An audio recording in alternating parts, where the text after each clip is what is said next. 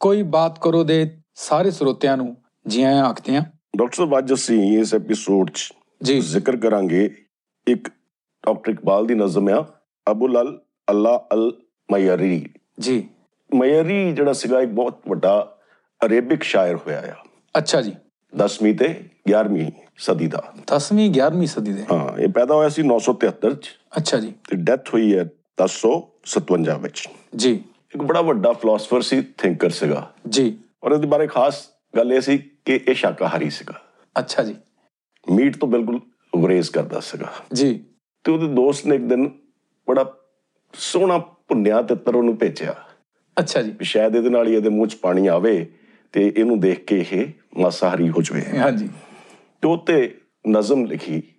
ਮਯਰੀ ਨੇ ਜਿਹੜੀ ਕਿ ਲਿਖੀ ਡਾਕਟਰ ਇਕਬਾਲ ਨੇ ਆ ਜੀ ਪਰ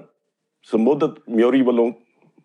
ਕੀਤੀ ਗਈ ਆ ਮਤਲਬ ਉਸ ਕਹਾਣੀ ਦੇ ਵਿੱਚ ਜਾ ਕੇ ਹਾਂ। ਲਿਖੀ ਜੀ ਸੋ ਨਜ਼ਮ ਆ ਜੀ कहते हैं कभी गोश्त ना खाता था मुयर्री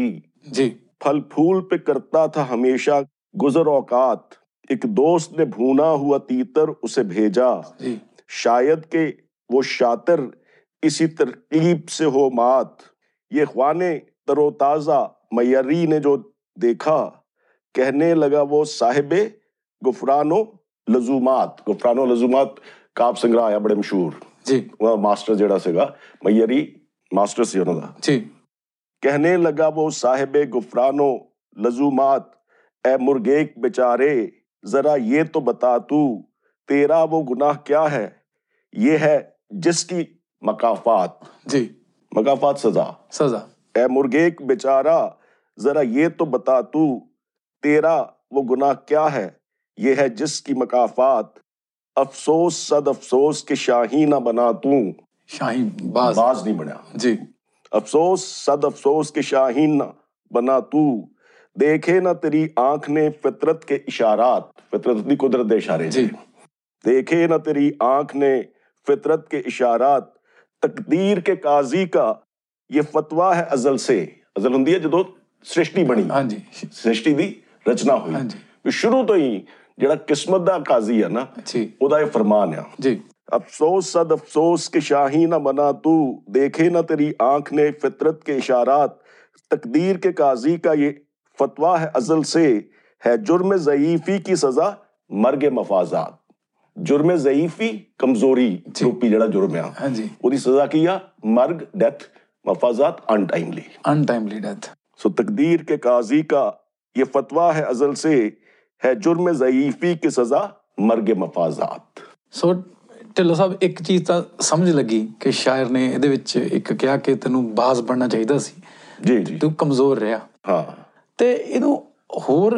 ਸ਼ਾਇਰ ਇਦੋਂ ਵੀ ਡੂੰਘੀ ਕੋਈ ਗੱਲ ਕਹਿਣੀ ਚਾਹ ਰਿਹਾ ਉਹ ਕੀ ਆ ਡੂੰਗੀ ਗੱਲ ਤਾਂ ਉਹ ਖੁਦ ਹੀ ਦੀ ਗੱਲ ਕਰ ਰਿਹਾ ਜੀ ਖੁਦ ਮੁਖਤਿਆਰ ਬੰਦਾ ਕਿਹੜਾ ਹੋਊਗਾ ਜਿਹੜਾ ਮਜ਼ਬੂਤ ਹੋ ਜਿਹੜਾ ਮਜ਼ਬੂਤ ਹੋਊਗਾ ਜੀ ਪਾਵਰਫੁਲ ਹੋਊਗਾ ਜੀ ਸੋ ਬੇਸਿਕਲੀ ਇਹਦੇ ਹਵਾਲੇ ਨਾਲ ਜੀ ਡਾਕਟਰ ਇਕਬਾਲ ਆਪਣੇ ਨੌਜਵਾਨਾਂ ਨੂੰ ਐਡਰੈਸ ਕਰ ਰਿਹਾ ਆ ਜੀ। ਕਿ ਕਮਜ਼ੋਰ ਨਾ ਬਣੋ ਜੇ ਤੁਸੀਂ ਕਮਜ਼ੋਰ ਰਹਿ ਗਏ ਲਾਚਾਰ ਰਹਿ ਗਏ ਮਜਬੂਰ ਰਹਿ ਗਏ ਤਾਂ ਫਿਰ ਇਸ ਦੁਨੀਆ 'ਚ ਤੁਹਾਡਾ ਕੋਈ ਨਾਮੋ ਨਿਸ਼ਾਨ ਨਹੀਂ ਰਹੇਗਾ ਜੀ ਬੜੀ ਖੂਬਸੂਰਤ ਪ੍ਰੇਰਣਾ ਦਿੱਤੀ ਉਹਨਾਂ ਨੇ ਯੂਥ ਨੂੰ ਇਹਦੇ ਰਾਹੀਂ ਤੇ ਆਪਣੀ ਇੱਕ ਹੋਰ ਨਜ਼ਮ 'ਚ ਡਾਕਟਰ ਇਕਬਾਲ ਨੇ ਇੱਕ ਲਾਈਨ ਇਹ ਵੀ ਲਿਖੀ ਆ ਜੀ कि शाख नाजुक पे जो आशियाना बनेगा वो ना पायदार होगा कमजोर टहनी ਤੇ ਜਿਹੜਾ ਆਲਣਾ ਬਣੂਗਾ ਜੀ। ਉਹ ਟਹਿਣੀ ਟੁੱਟ ਜਾਣੀ ਆ ਆਲਣੇ ਦਾ ਆਪ ਹੀ ਨਾਲ ਥੱਲੇ ਡਿੱਗ ਪੈਣਾ ਬਿਲਕੁਲ ਢਿੱਲੋਂ ਸਾਹਿਬ ਮੈਂ ਬਤੌਰ ਅਧਿਆਪਕ ਵੀ ਇਹ ਸੋਚਦਾ ਹੁੰਨਾ ਕਿ ਅਸੀਂ ਆਪਣੇ ਬੱਚਿਆਂ ਨੂੰ ਜਿਨ੍ਹਾਂ ਨੂੰ ਅਸੀਂ ਪੜ੍ਹਾਉਂਦੇ ਆ ਉਹਨਾਂ ਨੂੰ ਕਿਸ ਤਰ੍ਹਾਂ ਮਜ਼ਬੂਤ ਬਣਾਈਏ ਕਿਸ ਤਰ੍ਹਾਂ ਤਕੜੇ ਕਰੀਏ ਮਜ਼ਬੂਤ ਜਾਂ ਤਕੜੇ ਤੋਂ ਡਾਕਟਰ ਸਾਹਿਬ ਤੁਹਾਡਾ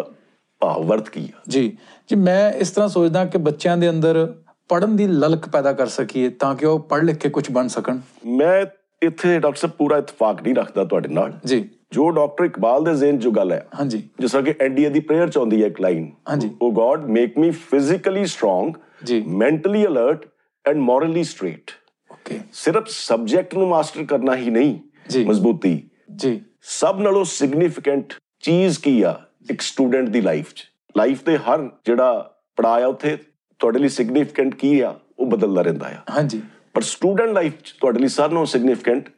ਇਹੀ ਤਿੰਨ ਚੀਜ਼ਾਂ ਆ ਉਹਨੇ ਜਾਂ ਪੜ੍ਹਨਾ ਆ ਫਿਜ਼ੀਕਲੀ ਆਪਣੇ ਆਪ ਨੂੰ ਬਿਲਡ ਅਪ ਕਰਨਾ ਆ ਜੀ ਮੈਂਟਲੀ ਸਟਰੋਂਗ ਹੋਣਾ ਆ ਔਰ ਮੋਰਲੀ ਸਟ੍ਰੇਟ ਹੋਣਾ ਆ ਢਿੱਲੋਂ ਸਾਹਿਬ ਬਿਲਕੁਲ ਮੈਂ ਇਸ ਗੱਲ ਨਾਲ ਤੁਹਾਡੇ ਨਾਲ ਸਹਿਮਤ ਹਾਂ ਕਿਉਂਕਿ ਮੈਂ ਕਾਲਜ ਦੇ ਵਿੱਚ ਦੇਖਦਾ ਕਿ ਜਿਹੜੇ ਵਿਦਿਆਰਥੀ ਖੇਡਾਂ 'ਚ ਅੱਛੇ ਹੁੰਦੇ ਨੇ ਉਹ ਪੜ੍ਹਦੇ ਨਹੀਂ ਤੇ ਜਿਹੜੇ ਪੜ੍ਹਨ 'ਚ ਅੱਛੇ ਹੁੰਦੇ ਨੇ ਉਹ ਜਿਸਮਾਨੀ ਆਪਣੀ ਜਿਹੜੀ ਮਜ਼ਬੂਤੀ ਆ ਉਹਦੇ ਵੱਲ ਧਿਆਨ Physical ਨਹੀਂ activity ਵੱਲ- ਬਿਲਕੁਲ ਧਿਆਨ ਨਹੀਂ ਦਿੰਦੇ ਤਾਂ ਉਹ ਇੱਕ ਪਾਸੜ ਚੀਜ਼ ਹੋ ਕੇ ਰਹਿ ਜਾਂਦੀ ਹੈ ਕਈ ਵਾਰ ਸੋ ਇਹ ਵੀ ਇੱਕ ਮਸਲਾ ਜਿਹੜੇ ਅਸੀਂ ਹੈਂਡਲ ਨਹੀਂ ਕਰ ਪਾਉਂਦੇ ਕਈ ਵਾਰ देखो एक साधारण स्कूल और एक अच्छे स्कूल की फर्क है या कॉलेज की फर्क है ਜੀ ਜਿਹੜਾ ਅੱਛਾ ਇੰਸਟੀਚਿਊਟ ਆ ਜੀ ਉਹ ਹੋਲਸਮ ਐਜੂਕੇਸ਼ਨ ਵੱਲ ਧਿਆਨ ਦਿੰਦਾ ਆ ਜਿਹਦੇ 'ਚ ਤਿੰਨੋਂ ਪੱਖਾਂ ਨੂੰ ਡਿਵੈਲਪ ਕੀਤਾ ਜਾਂਦਾ ਆ ਔਰ ਇਸ ਤਰ੍ਹਾਂ ਉਹ ਆਪਣਾ ਕਰਿਕੂਲਮ ਬਣਾਉਂਦੇ ਆ ਜੀ। ਕਿ ਹਰ ਬੱਚਾ ਇਹਨਾਂ ਤਿੰਨੋਂ ਚੀਜ਼ਾਂ ਤੇ ਪ੍ਰੋਪੋਰਸ਼ਨੇਟਲੀ ਜਿੰਨਾ ਸਮਾਂ ਚਾਹੀਦਾ ਉਹ ਲਗਾਵੇ ਲਗਾਵੇ ਜੀ ਤਾਂ ਤਿੰਨੇ ਪੱਖ ਵਿਕਸਿਤ ਹੋ ਸਕਣ ਉਹਦੇ ਔਰ ਤੁਸੀਂ ਐਸ ਟੀਚਰਸ ਸਬਜੈਕਟ ਦੇ ਟੀਚਰਸ ਤਾਂ ਹੈਗੇ ਹੀ ਆ ਹਾਂਜੀ ਪਰ ਤੁਸੀਂ ਉਹਨਾਂ ਦੇ ਇੱਕ ਮੋਰਲ ਗਾਰਡੀਅਨਸ ਵੀ ਆ ਬਿਲਕੁਲ। ਤੁਸੀਂ ਉਹਨਾਂ ਦੇ ਮਾਰਗਦਰਸ਼ਕ ਆ ਜੀ। ਤੁਸੀਂ ਉਹਨੂੰ ਇਹਨਾਂ ਤਿੰਨਾਂ ਚੀਜ਼ਾਂ ਬਾਰੇ ਨਾਲ-ਨਾਲ ਦੱਸਣਾ ਆ ਜੀ ਤੇ ਇਸ ਤਰੀਕੇ ਦੱਸਣਾ ਆ ਕਿ ਬੱਚੇ ਨੂੰ ਸ਼ੌਕ ਪੈਦਾ ਹੋਵੇ ਤਿੰਨਾਂ ਚੀਜ਼ਾਂ ਦੇ ਪ੍ਰਤੀ ਜੀ। ਔਰ ਫਿਰ ਬੱਚੇ ਨੇ ਆਪਣੇ ਆਪ ਕਰ ਲੈਣਾ ਆ ਬੈਲੈਂਸ ਜਿਹੜਾ ਆ ਉਹਨੇ ਆਪ ਬਣਾ ਲੈਣਾ ਆ ਜੀ ਢਿੱਲੋਂ ਸਾਹਿਬ ਕੀ ਇਹ ਤਿੰਨੋਂ ਚੀਜ਼ਾਂ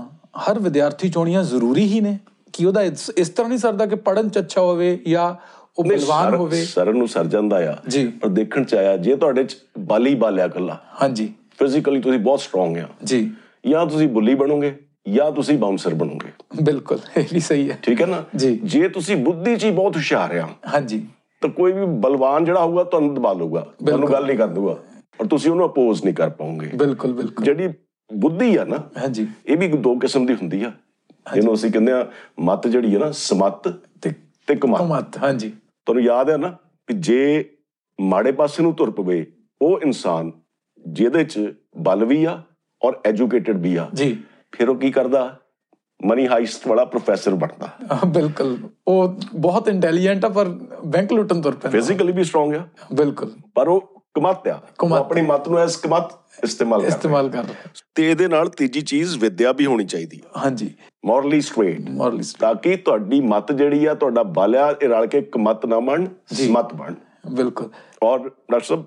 ਹਨੂਮਾਨ ਚਾਲੀਸਾ ਦੇ ਜਿਹੜਾ ਪਹਿਲਾ ਸ਼ਲੋਕ ਆਉਂਦਾ ਹਾਂਜੀ ਉਹਦੇ ਚ ਜਦੋਂ ਹਨੂਮਾਨ ਜੀ ਤੋਂ ਮੰਗਦੇ ਕੀ ਆ ਹਾਂਜੀ ਬਲ ਬੁੱਧੀ ਵਿੱਦਿਆ ਦੇ ਮੋਹੇ ਜੀ ਬਿਲਕੁਲ ਹਰੋਂ ਕਲੇਸ਼ ਵਿਕਾਰ ਸੋ ਤਿੰਨਾਂ ਚੀਜ਼ਾਂ ਦਾ ਇੱਥੇ ਪ੍ਰੋਪੋਰਸ਼ਨੇਟਲੀ ਹੋਣਾ ਚਾਹੀਦਾ ਹਾਂ ਬੈਲੈਂਸ ਹੋਣਾ ਚਾਹੀਦਾ ਆ ਅੱਜ ਲਈ ਇੰਨਾ ਹੀ ਫਿਰ ਮਿਲਾਂਗੇ ਗਰ ਖੁਦਾ ਲਾਇਆ